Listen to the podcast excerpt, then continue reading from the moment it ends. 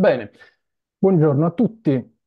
Oggi questa puntata del Ritratto Turista è dedicata a James Joyce e Italo Svevo, questi due grandissimi autori che nei primi del Novecento si conobbero a Trieste, si frequentarono, furono amici, ma non voglio anticipare molto anche perché l'occasione oggi mi è gradita per parlare di questo con tre ospiti, con i loro tre rispettivi libri che faccio vedere subito. Uno è questo, La vita dell'altro, Svevo Joyce, un'amicizia geniale, ed edito Bompiani di Enrico Terrinoni. Benvenuto Enrico, eccolo qua, a Buongiorno. Roma all'aperto.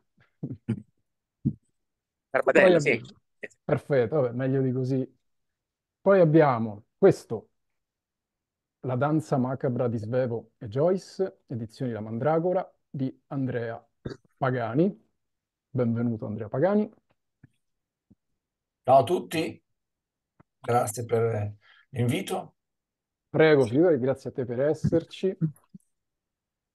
E questo, Ultima sigaretta, Italo Svevo e il buon proposito, edizioni Acquario di Riccardo Cepac. Benvenuto Riccardo. Grazie, grazie, grazie mille.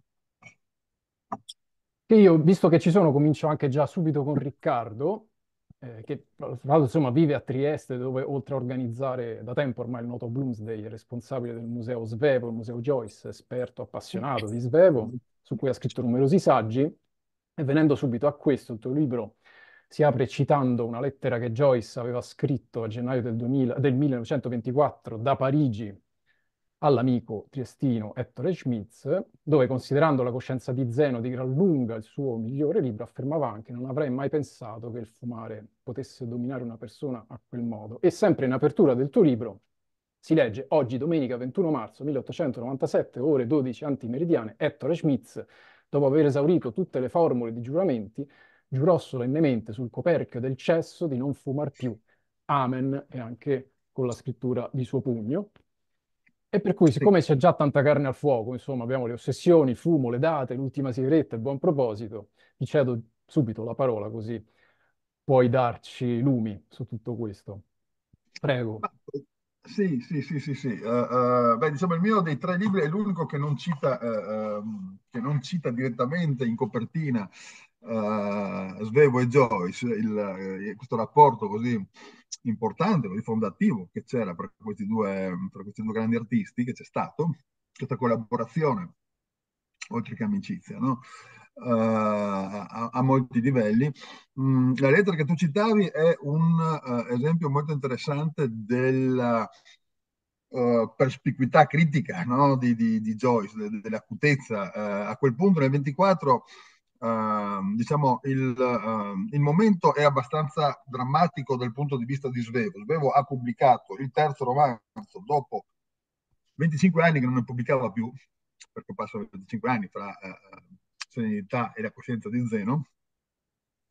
E quindi chiaramente si è rimesso in discussione, no? Eh, nel senso che se non è vero che Svevo durante questi anni non scrive, perché in realtà scrive moltissimo, però è vero che durante tutti questi anni, dopo la delusione mh, cocente di, di Serenità, eh, Svevo non scrive più un romanzo, no? Quindi non scrive più un romanzo vuol dire che non, non scrive più professionalmente, cioè non, non scrive più, non- non sta eh, portando avanti la sua carriera letteraria, scrive perché, perché lo scrivere è, è, è connaturato, lo scrivere è qualcosa che gli appartiene, però non scrive più romanzi. Invece, quando eh, eh, si, si- si arrende, è interessante il modo in cui lo dice, no? Cioè dice eh, che la, la coscienza di Zeno viene scritta in, una- in un momento di travolgente ispirazione e in cui eh, ehm, non, non sono più le distrazioni che in qualche maniera l'hanno tenuto lontano dalla, dalla letteratura, quindi il lavoro e gli altri impegni, e quindi eh, eh, non c'era non niente da fare, bisognava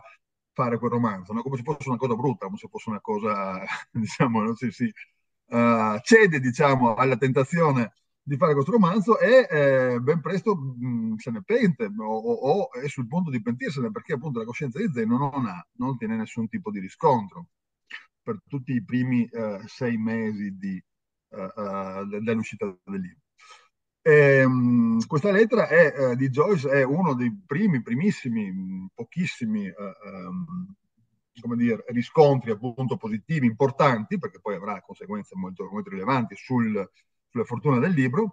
E Joyce, eh, diciamo che eh, gli dice, guarda, grazie del libro non, non, non, serviva perché l'aveva già comprato, quindi in realtà Joyce seguiva, insomma, era, era, era eh, eh interessato e attento. E, ehm, e, poi appunto gli dice eh, che sicuramente che è di gran lunga il suo miglior libro, quindi che non si deve disperare, uh, che non sa perché la critica italiana non ci arrivi, ma insomma pazienza, dice guarda fai come ti dico io, manda il libro no, a, queste, a, questi nomi, a queste persone che ti, che io ti indicherò, che sono appunto uh, Benjamin Cormier e, e Valérie Larbeau, e oltre a uh, Ford Meadows Ford e, e T.S. Eliot, e, eh, che sono poi diciamo, uh, uh, i primi due, in particolare gli artefici della fortuna internazionale della coscienza di Zeno.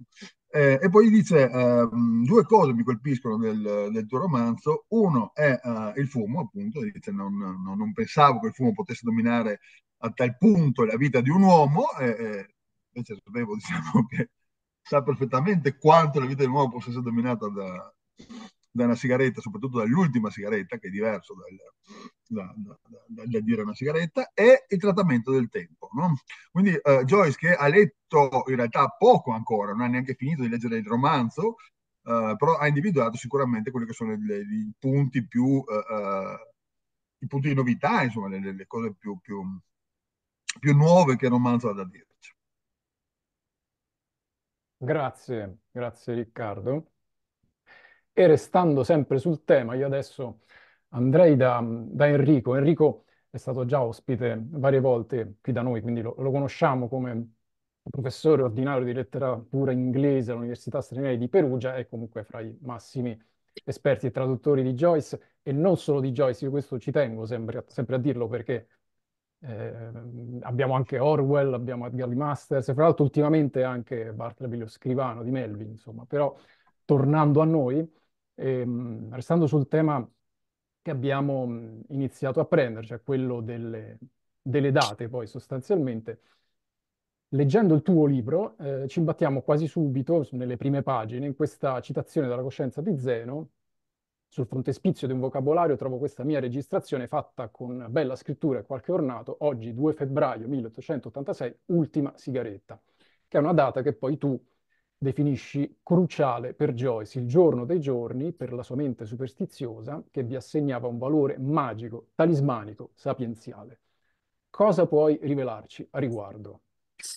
Allora, guarda, questa è una domanda interessante, non solo perché il libro parte un po' da questa sorta di connessione strana, un po' anche, se vogliamo, misterica, ma perché io mi sono accorto, leggendo, tanti anni leggendo Joyce, ma soprattutto rivisitando Sveva alla luce della scrittura joyciana, che eh, probabilmente esiste un contatto più profondo rispetto a quello che sospettavamo in, in precedenza. Cioè, si, si, è sempre detto e pensato, giustamente scritto, che il rapporto fra Svevo e Joyce eh, sì, di, di, di, di contiguità, di, amicizia, e che le loro opere in qualche modo affrontano delle cose simili, ma mi sono reso conto, adesso poi c'è Riccardo che è un esperto di Svevo, può confermare o smentire, esistono anche, esiste anche un modo di ragionare cifrato, no? Che su Joyce lo, lo conosciamo bene, cioè Joyce manda messaggi tramite le lettere dell'alfabeto, tramite le date, voleva che i suoi libri uscissero il 2 febbraio, che era il suo compleanno, ma era anche per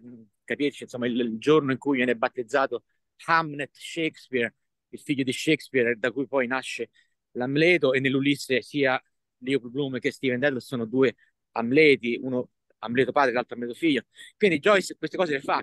Quando poi vai, eh, vedi i taccuini di Sveo, vedi le cose di Sveo e le, le, le, le date e anche le, lettere US, lui gioca molto su questa cosa qui. È come se questa, questo voler parlare per, per cifre segrete fosse una, un trade union fra, fra loro due. Non che uno avesse influenzato l'altro, perché se così è, è Svevo che ha influenzato Joyce, e cosa di cui mi convinco sempre di più, ma proprio perché penso che avessero in mente un tipo di letteratura a strati, un po' come se pensiamo alla Divina Commedia, no? si può leggere in tanti modi, I, i libri di Svevo e di Joyce possono essere letti come delle storielle, sicuramente, possono essere letti in maniera biogra- autobiografica, biografica, andando a vedere che la gelosia di, di Emilio è la gelosia di Svevo, andando a vedere che in Joyce Molly Bloom è modellata sulla, su sua moglie, insomma anche con le frasi che vengono tratte di peso dalle lettere e poi entrano dentro Ulisse. Quindi si possono leggere come se fossero delle eh, cortine di tornasole che ci, che ci parlano della vita e che ci parlano di come la vita diventi letteratura. Ora io ci tengo a dire questa cosa qui perché per tanti anni all'università ci hanno spiegato, all'università, insomma, i critici dallo strutturalismo in poi, ci hanno spiegato che una cosa è il testo e una cosa è la testa. E che se tu vuoi parlare di letteratura devi isolare il testo, no? leggere la poesia in isolamento per vedere le strutture profonde, per cercare di capirne e di carpirne eh, appunto la, la, la strutturazione. E in realtà non esisterebbe il testo senza la testa, come non esisterebbe la letteratura senza la vita. Allora io sono convinto e, e, credo davvero che questo sia il senso di quella bellissima frase di Svevo, la vita sarà letteraturizzata, che noi dobbiamo partire da lì, dal concetto che non si scrive per abbellire, per diventare bravi, per farci dire bravi, si scrive per, per eh, distillare, no? distillare l'esistenza e anche quindi per eh, migliorare la vita propria e altrui. Io credo che questa cosa qui unisca Svevo Joyce. Ora mi sbaglierò, ma credo che eh, come prospettiva critica comparativa non è stata molto sondata. Eh, si, ci si ferma un pochino alle influenze, ci si ferma ai, ai, contatti e non si va a vedere invece quello che stavano facendo questi due scrittori, cioè stavano parlando di se stessi per parlare di noi. Molto bene, come inizio non c'è male. Io adesso volevo con Andrea Pagani fare un piccolo salto. Andrea Pagani insegna letteratura e storia, tiene corsi all'Università Aperta di Imola, ha scritto saggi e romanzi, i suoi lavori su Svevo sono già apparsi su Griselda Online e ha presentato ai Bloomsday di Pola e Trieste i suoi lavori su Joyce.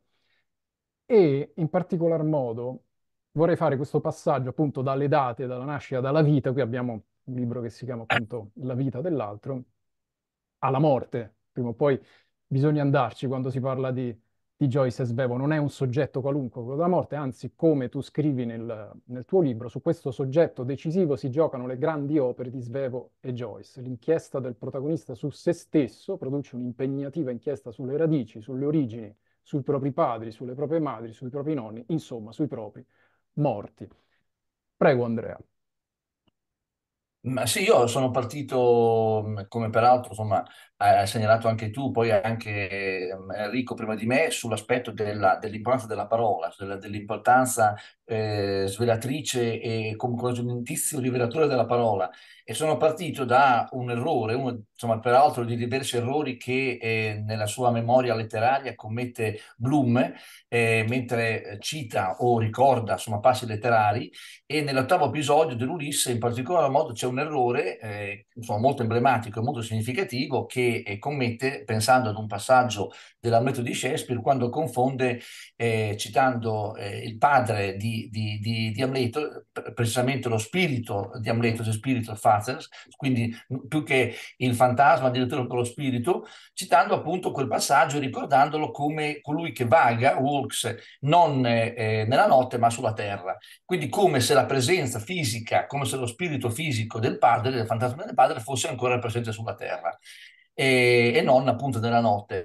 E quindi da quel momento eh, si, si, conferma l'idea che i morti, che le figure che fino a quel momento in un qualche modo eh, preesistevano nel pensiero dei personaggi, in realtà sono ancora vivi, sono ancora presenti nella, nella vita, nel condizionamento e nell'influenza che hanno sui personaggi dell'opera stessa. Questo peraltro ma è anche un, un, elemento di grande convergenza no? con, con eh, la, la, coscienza di Zeno, insomma, ci, sicuramente eh, Riccardo insomma, eh, si ritroverà lui che appunto un esperto di Svevo in questo passaggio, cioè i morti, tutto sommato le figure che eh, hanno eh, determinato la nostra educazione, la nostra formazione, che eh, pur essendo morti ancora sopravvivono nei nostri pensieri, nel nostro presente, condizionano le nostre scelte. No? C'è un bellissimo passaggio della coscienza di Zeno quando dice l'ombra di mio padre continua ancora a, eh, nelle, nelle, mie azioni no? di, di Zeno.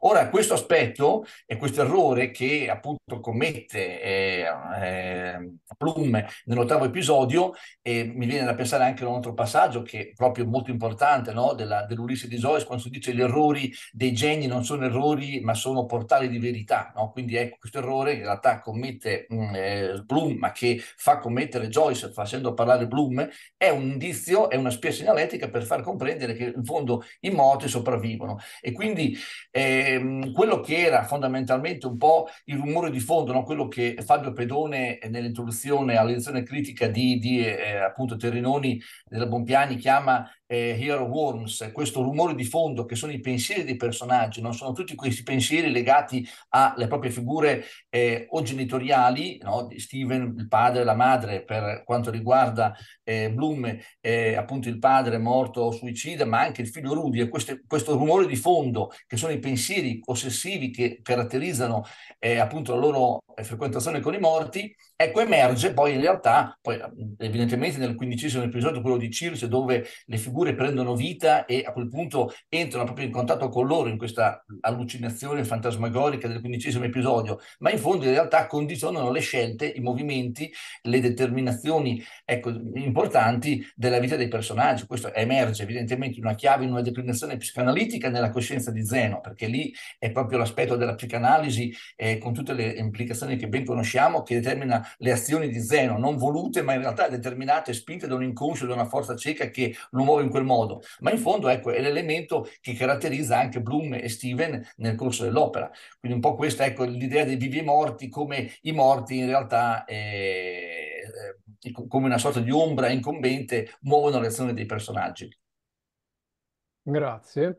E a proposito di pensieri ossessivi, ce n'è, c'è un altro tema che abbiamo che avete menzionato di striscio, adesso lo prendo, ehm, lo prendo proprio come focus ed è quello della gelosia e vado prima da, da Riccardo perché nelle analisi che si leggono all'interno del tuo libro c'è scritto il fumo è antagonista dell'amore, corifeo della gelosia, termometro di infingardaggine. Svevo deve smettere assolutamente di fumare per essere un marito meno nervoso e meno geloso. Ecco, come convivevano queste ossessioni, questo fumo, amore e gelosia, per dirla così, in Svevo e com'era il rapporto con la moglie Livia? Ma eh, eh, no, è molto, è molto, interessante in realtà perché, eh, un po' come diceva anche Enrico, uh, sai, questi, questi, uh, questi personaggi, questi, questi, uomini, questi artisti di cui stiamo parlando, insomma, è, è, è chiaro che diciamo, tutto, tutto quello che uh, fa parte della loro vita in qualche maniera diventa letteratura prima o poi. La, la, la, sigaretta singolarmente ci mette un sacco di tempo, no? cioè, perché se noi andiamo appunto nelle carte d'archivio uh, ci accorgiamo che la, la, sigaretta è presentissima nella vita, non solo nella, nella, appunto, nella vicenda biografica, proprio nella storia intellettuale di Svevo, fin dai primi anni, cioè nel senso che si parla di sigarette più o meno uh, ultime, eh, già nel diario di Elio, che, no, che, è il primo biografo, il, primo, no, il fratello minore, per cui insomma è un tema assolutamente presente, ma uh, ci mette un sacco di tempo prima di diventare letteratura. No? Io osservavo che i, i, i, protagonisti dei primi due romanzi, cioè Alfonso Nitti e Emilio Brentani, in realtà non sapevano neanche se fumano o meno, che è una roba strana, non tanto per appunto per il, il collegamento con il dato biografico, ma perché l'ossessione del fumo in realtà Uh, che quindi è, è, che è assolutamente parte della vita intellettuale dell'autore, non entra no, nella loro nella rielaborazione artistica uh, fino ad arrivare praticamente a, a, a, Zeno. C'è un piccolo frammento di una commedia che si intitolava Degenerazione, però uno dei, dei tanti, tantissimi incompiuti di, uh, di Svevo dove abbiamo uh, un personaggio che appunto si presenta come ehm, qualcuno che continuamente ehm, dice di voler um, smettere di fumare, di volersi migliorare e non lo fa mai, no? Cioè è sempre diciamo in, questo, in questa condizione di atto, di, di, di potenza e mai di atto. E, um, il rapporto con, uh, con Livia uh, naturalmente viene investito di questa, uh, di questa privata ossessione di, eh, di Svevo e uh, dico io così in maniera un po' uh, provocatoria, uh, cioè il, il, il, il, matrimonio fra i due funziona, è un buon matrimonio ed è sicuramente un, un, un ottimo rapporto anche perché Livia ci sta. Livia riesce ad essere, vuole essere la, la, la, perfetta spalla di questo gioco uh, che però è un gioco molto serio, dell'ultima sigaretta, quindi riesce in qualche maniera a, a, a, a seguire insomma, l'ossessione del, uh, del marito, ad essere appunto diciamo, complice con lui in questa, in questa cosa. Um, perché il fumo è termometro di fingardaggine ed è corifeo della, della gelosia? Perché um, svevo, cioè, diciamo, il, uh, la cortina fumosa nell'ultima sigaretta è una barriera nella, nella, nella prospettiva, nella, nell'idealizzazione che Svevo fa, um, no? è qualcosa che divide la vita umana in due sostanzialmente. Al di qua della, della barriera dell'ultima sigaretta, al di qua del confine, uh, ci sono le rane, c'è il, eh, le rane del dubbio, c'è la gelosia, c'è la nevrosi, c'è uh, tutto quello che rende la vita insoddisfacente, che rende la vita uh, um, appunto particolarmente nevrotica, particolarmente difficile. Di là dell'ultima sigaretta, cioè dopo l'ultima sigaretta, uh, c'è naturalmente invece il territorio luminoso, arioso, quello della, della realizzazione personale, della, uh, del raggiungimento degli obiettivi, della conseguenzialità, della forza. No? Questo è più o meno l'idealizzazione, più o meno la, la, la concettualizzazione che uh, l'ultima sigaretta porta con sé. È ovvio naturalmente che questo diaframma non deve essere mai superato perché perché eh, superarlo significa andare a quel momento particolarmente fastidioso, particolarmente eh, irto e particolarmente ruvido che gli eh, psicologi chiamano eh, esami di realtà, dove in realtà eh, svevo sui personaggi non hanno nessuna intenzione di a, a, cui svevo sui personaggi non hanno alcuna intenzione di approdare, perché naturalmente l'esame di realtà è, è, Uh, può distruggere l'illusione che uh, una volta spenta l'ultima sigaretta il, il, futuro si uh, riveli effettivamente come questo meraviglioso momento di ehm, compiutezza e, e, e totalizzante. No? invece, diciamo appunto, Svevo e i personaggi continuano a mantenersi nella condizione della potenza, nella condizione dell'uomo a bozza, nella condizione di quel dove tutto ciò è perfettamente reale e ha um, eh, riflessi eh, positivi sulla, sulla, vita del personaggio nella misura in cui non è effettuale, nella misura in cui non c'è la possibilità di verifica. No? Ecco perché l'ultima sigaretta deve essere continuamente posta e continuamente trasgredita, continuamente uh, uh, l'orologio diciamo, del, del, del, dell'ultima sigaretta deve essere sempre riportato a, all'inizio. No? Grazie. E se il cellulare di Enrico ancora regge, gli faccio una domandina sempre in tema di gelosia, che tu nel tuo libro descrivi come senza freni per Svevo e Joyce, tanto che si può affermare che sia senilità sia l'Ulisse siano tentativi di fare i conti con questo sentimento fino a volerlo in qualche modo esorcizzare. Ecco, in che senso questo impeto così sfrenato della gelosia li accomuna e lascia tracce nelle loro vite e nelle loro opere?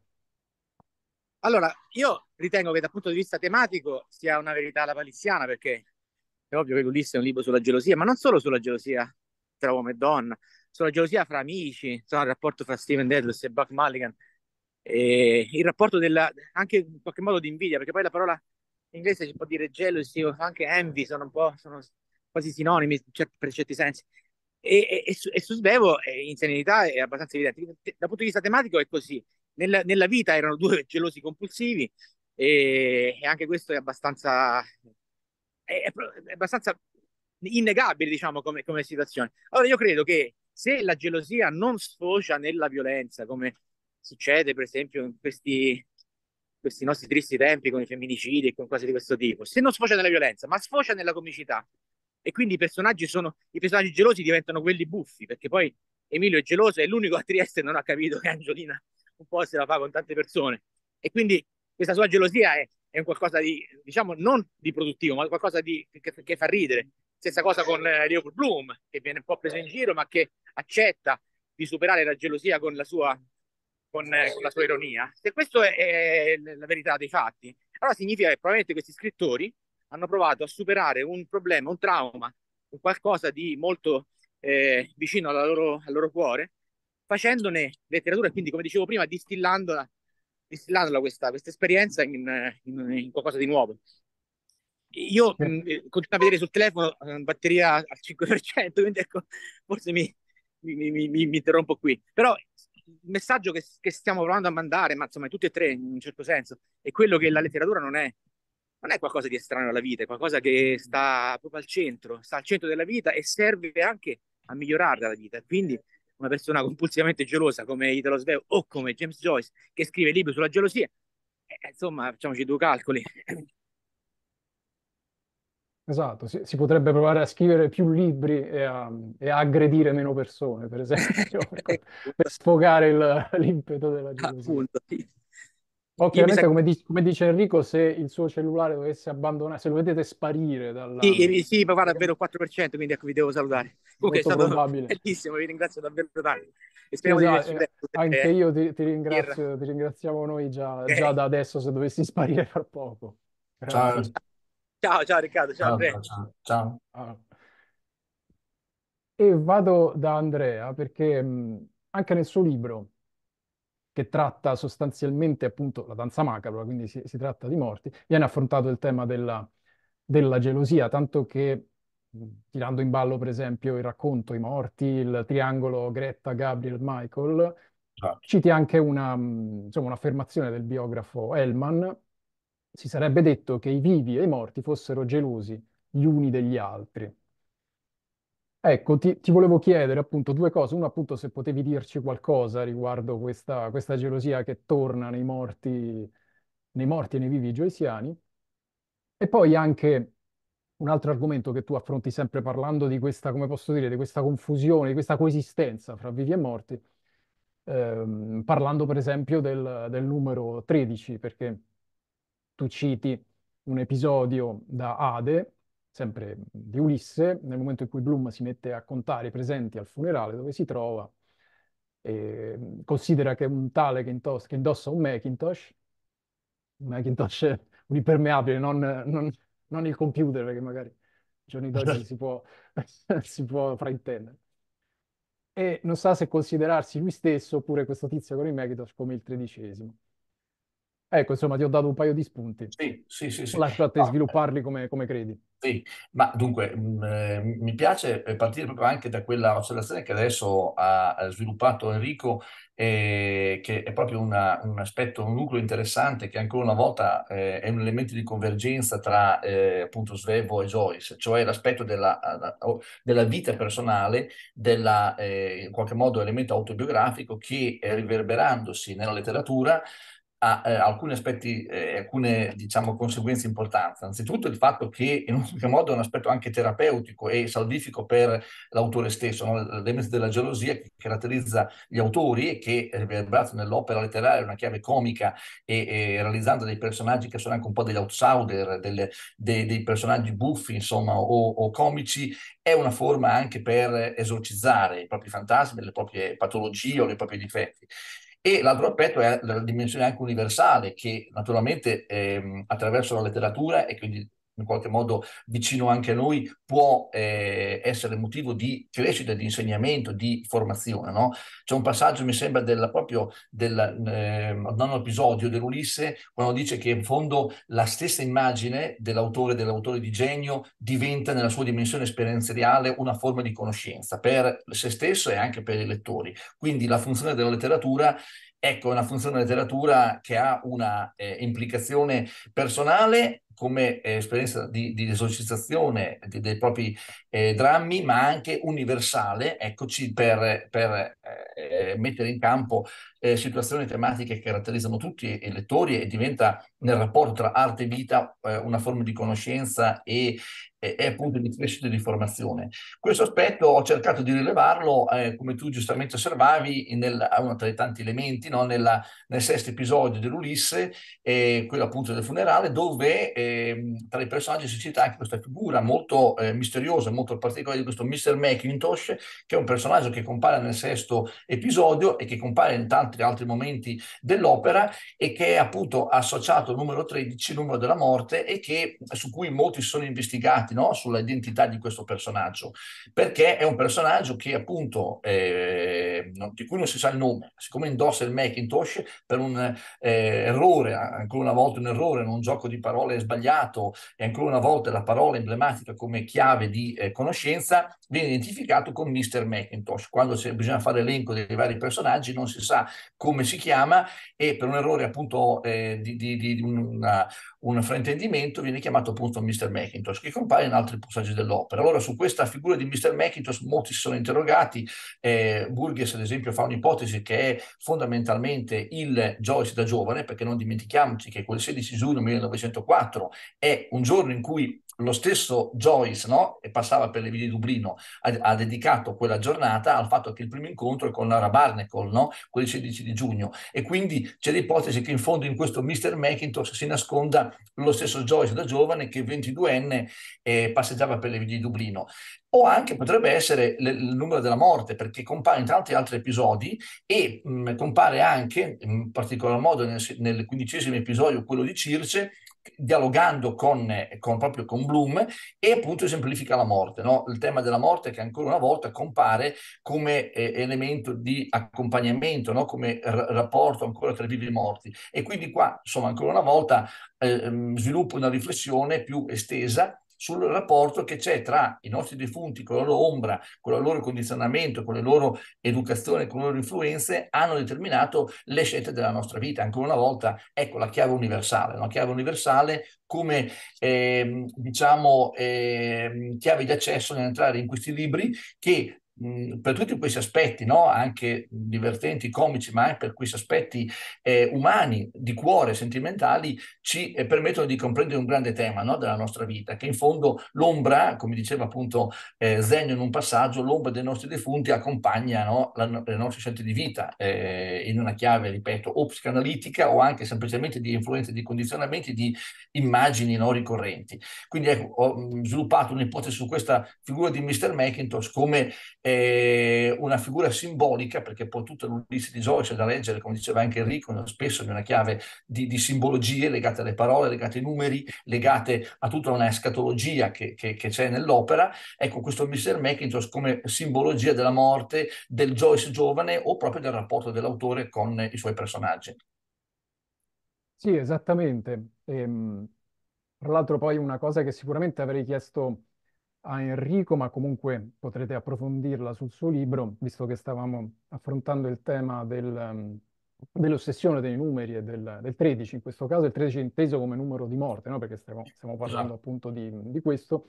Il suo libro ha proprio l'ultimo capitolo che è il tredicesimo, seguito poi da una appendice per lettori superstiziosi, per cui per chi vuole curiosare lui affronta tutte le possibili coincidenze. Il, il 13 è il giorno della morte della madre di Steven Dedos, la madre di Joyce, eh, è il giorno della morte di Joyce, insomma ce ne sono tante. Io mi permetto, eh, visto che ho qui il, il buco dato dall'assenza di Enrico Terrinoni, piuttosto di aggiungerne una, eh, una personale, cioè nel senso una che, che, ho ritrovato io per quanto riguarda questo, questo concetto del 13 del 13, ecco, ri- ricordando questa scena dove Bloom sta contando i partecipanti al funerale che sono 12 e quindi ragiona su chi possa essere il, il tredicesimo, non può non farmi pensare a un noto dramma che inizia con un pranzo indetto da un ricco commerciante che sta contando i partecipanti al pranzo e dice preoccupato al figlio, ma hai notato che noi in genere siamo 12 e oggi siamo 13?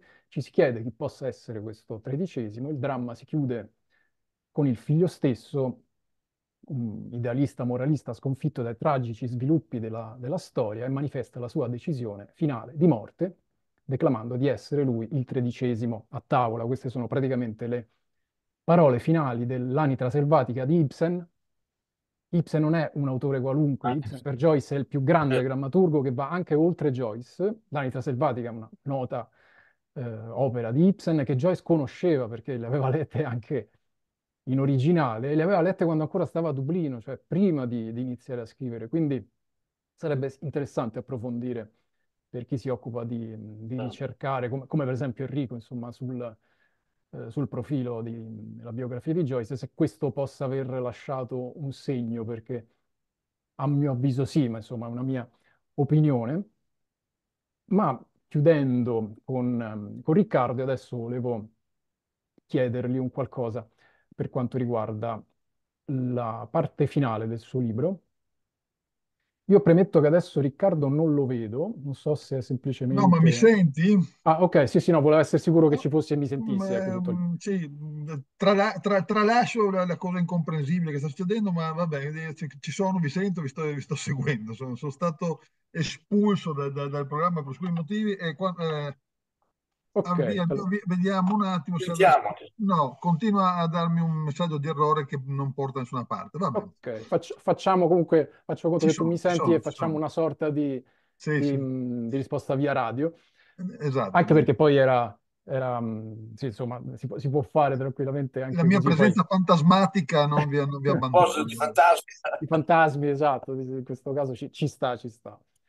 Allora, io volevo appunto chiudere questa, questa conversazione prendendo spunto dalla parte finale del tuo libro che mi è piaciuta molto perché eh, c'è un passo che secondo me anche virtuosisticamente, insomma, sviscera la visione, tira le somme, sviscera questa visione catastrofista del finale della coscienza di Zeno. Leggo queste righe. L'ordigno rappresentato dal proposito, incarnazione del desiderio inteso come degradazione della volontà, crea il tempo, la dimensione in cui dimora la coscienza, che è lo stato nevrotico di tensione fra passato e futuro, in cui l'aspirazione alla libertà, che è solo del presente, è continuamente frustrata. Perciò il mezzo viene scambiato col fine e il possesso del maggior numero di ordigni diventa il fine ultimo della lotta. Ora mi rendo conto che è un discorso complesso e tu ci metti svariate pagine per affrontarlo, però insomma ti chiedo se puoi dirci qualcosa e spiegarci per il tuo come si può uscire da, mh, da questo, mh, da questo problema, da queste problematiche, perché appunto c'è un po' il dubbio che si possa farlo con la psicanalisi, insomma, ecco, lascio a te, ecco. Ma sì, diciamo che eh, la, la- la- pagina che hai citato è, è- veramente un tentativo proprio così di, eh, eh, di sintesi di tutto quello che eh, ci porta fin là. Diciamo che l'ultima parte del libro è dedicata al, um, a un'analisi di quello che appunto lungi dall'essere un mero dato biografico o a- una semplice curiosità, no? O anche qualcosa di banalmente eh, comico, ironico, insomma un, un, un piccolo dato di, uh, biografico e poi letterario, cioè appunto l'ultima sigaretta, uh, in realtà intorno a questo filo di fumo dell'ultima sigaretta danzano i principali, li, come, come, sempre appunto dicevamo, questi, questi autori danzano uh, i, i, temi principali della riflessione filosofica, della riflessione sul, sull'essere umano, sulla, su, sulla psiche sul, e naturalmente appunto sulla coscienza, no? su questo uh, problema, che è un problema uh, assolutamente irrisolto, assolutamente aperto, quello della coscienza, insomma, le, le neuroscienze sono, uh, diciamo, in gran parte votate, diciamo, al, a, all'analisi, al, al, tentativo di capire che cosa cavolo sia questa coscienza. Uh, nel, nel caso di Svevo, tutta uh, questa riflessione passa attraverso le sue eh, non assolutamente non banali e non eh, eh, e non ovvie eh, letture filosofiche. Svevo è un lettore fortissimo, è un lettore molto solido, che conosce bene tutti gli autori principali della, della, sua epoca e delle epoche precedenti, è, è, un, è, un, lettore di Kant, è un profondo conoscitore di Schopenhauer, conosce Hegel, Uh, sa della uh, dialettica fra uh, servo e padrone, conosce diciamo, um, tutti gli autori che in qualche maniera uh, gli possono dare accesso a, questo, uh, a, queste, a queste riflessioni, a questo, uh, a questo pensiero che gli sviluppa intorno al, all'ultima sigaretta. Fra questi autori naturalmente non, non, può mancare, non può non esserci Freud, ma Freud Uh, per questo, come anche per altre diciamo, uh, tematiche, è una guida abbastanza, abbastanza infida, abbastanza uh, disfunzionale, nonostante naturalmente Freud sia un autore uh, importantissimo, fondamentale per la riflessione di Svevo. Uh, Freud è il fumatore che si pretende non nevrotico, Freud è il fumatore di sigaro che quindi diciamo, utilizza la modalità antica, no? una forma di di accesso al, uh, al, paradiso nicotinico che era quella, che quella dei padri, che è quella uh, in qualche maniera uh, precedente all'introduzione della nevrotica, veloce, ossessiva, compulsiva sigaretta. No? Eh, eh, Freud non, non, non, attribuisce nessun uh, significato negativo al fumo, nonostante poi in realtà soffrirà di un, di un tumore alla laringe che è tipico, diciamo, uh, portato del, uh, del, del, del, grande fumatore di sigaro.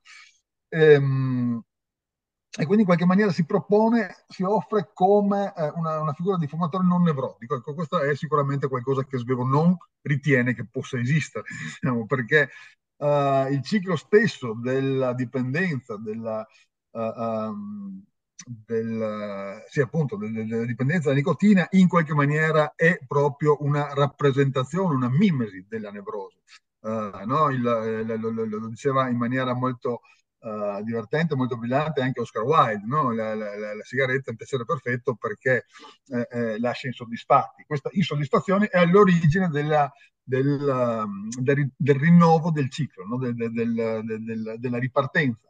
Uh, perché appunto la, lo stato di malessere che il fumatore prova eh, viene acquietato dall'acquisizione di, di, nicotina e quindi si ha l'illusione no, del, uh, del, potere calmante, del potere benefico della nicotina, che poi è quella che scatena la nuova crisi, no? la nuova, uh, quindi è un meccanismo circolare che funziona perfettamente appunto nell'ottica eh, che dicevamo prima di, della trattazione del tempo di svevo e quindi diciamo, è, è proprio diciamo, in qualche maniera no, non è una curiosità, non è bizzarria, è il centro della, uh, della riflessione che, uh, che, si ha sul tempo, come acutamente aveva visto Joyce all'interno di questo romanzo che è, è, è decisamente rivoluzionario, eh, che è La coscienza di Zen.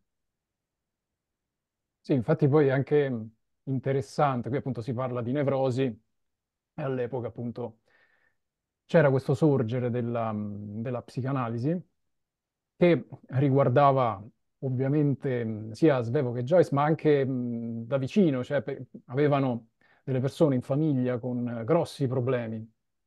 Uno era il, il cognato di, di Italo Svevo, Bruno, cognato, giusto? Sì, un po' di sì, sì. ok.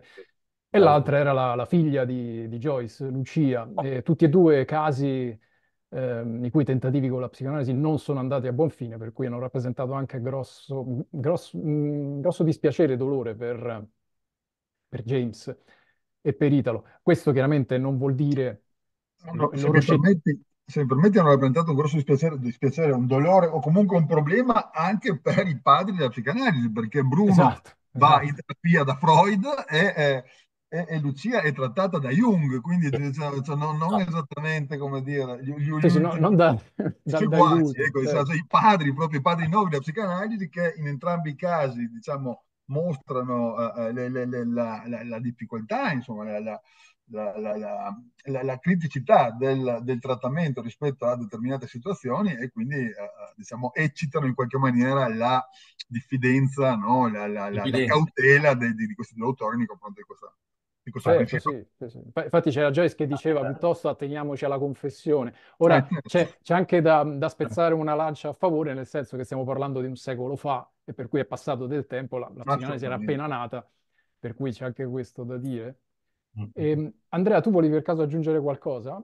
Eh, ah, mi è venuto in mente una cosa interessante, molto rapida, eh, a riguardo di Ibsen. No? Tu hai dato questa ah, indicazione. Sì, sì. E Ibsen è un autore molto importante per, per Joyce, nel senso che eh, forse gli esordi eh, con cui eh, appunto Joyce si affaccia alla letteratura, giovanissimo, nel 1899, sono come recensore e come eh, critico letterario, diceva giustamente Riccardo, l'importanza l'intuizione critica di Joyce su Svevo, ma in generale sulla letteratura, vede delle intuizioni importantissime e tra i primi che commentò e che eh, recensì appunto eh, Joyce c'è appunto un dramma di Ibsen, anzi l'ultimo dramma di Ibsen, Quando i morti ci destano, del 1899, dove ancora una volta, per tornare al ragionamento che facevamo prima, è ancora importante centrale la, la, la presenza dei morti che hanno un eh, condizionamento sui vivi. No? L'opera, adesso non, non stiamo qui a, a, raccontare il dramma di Ibsen, però gioca proprio su questo rapporto del protagonista, lo scultore Rubek, è una figura,